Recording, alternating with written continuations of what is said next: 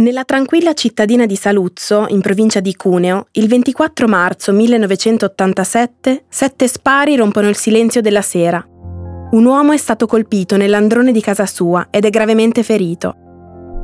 Quest'uomo è Amedeo Damiano, un integerrimo amministratore pubblico impegnato in scomode inchieste nell'ambito della sanità saluzzese.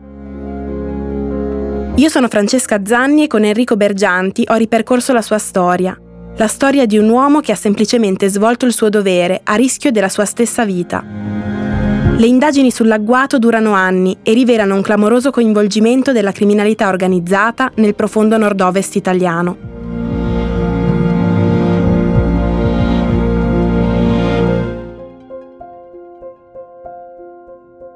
Cento giorni sono quelli che Amedeo Damiano trascorre in attesa di risposte,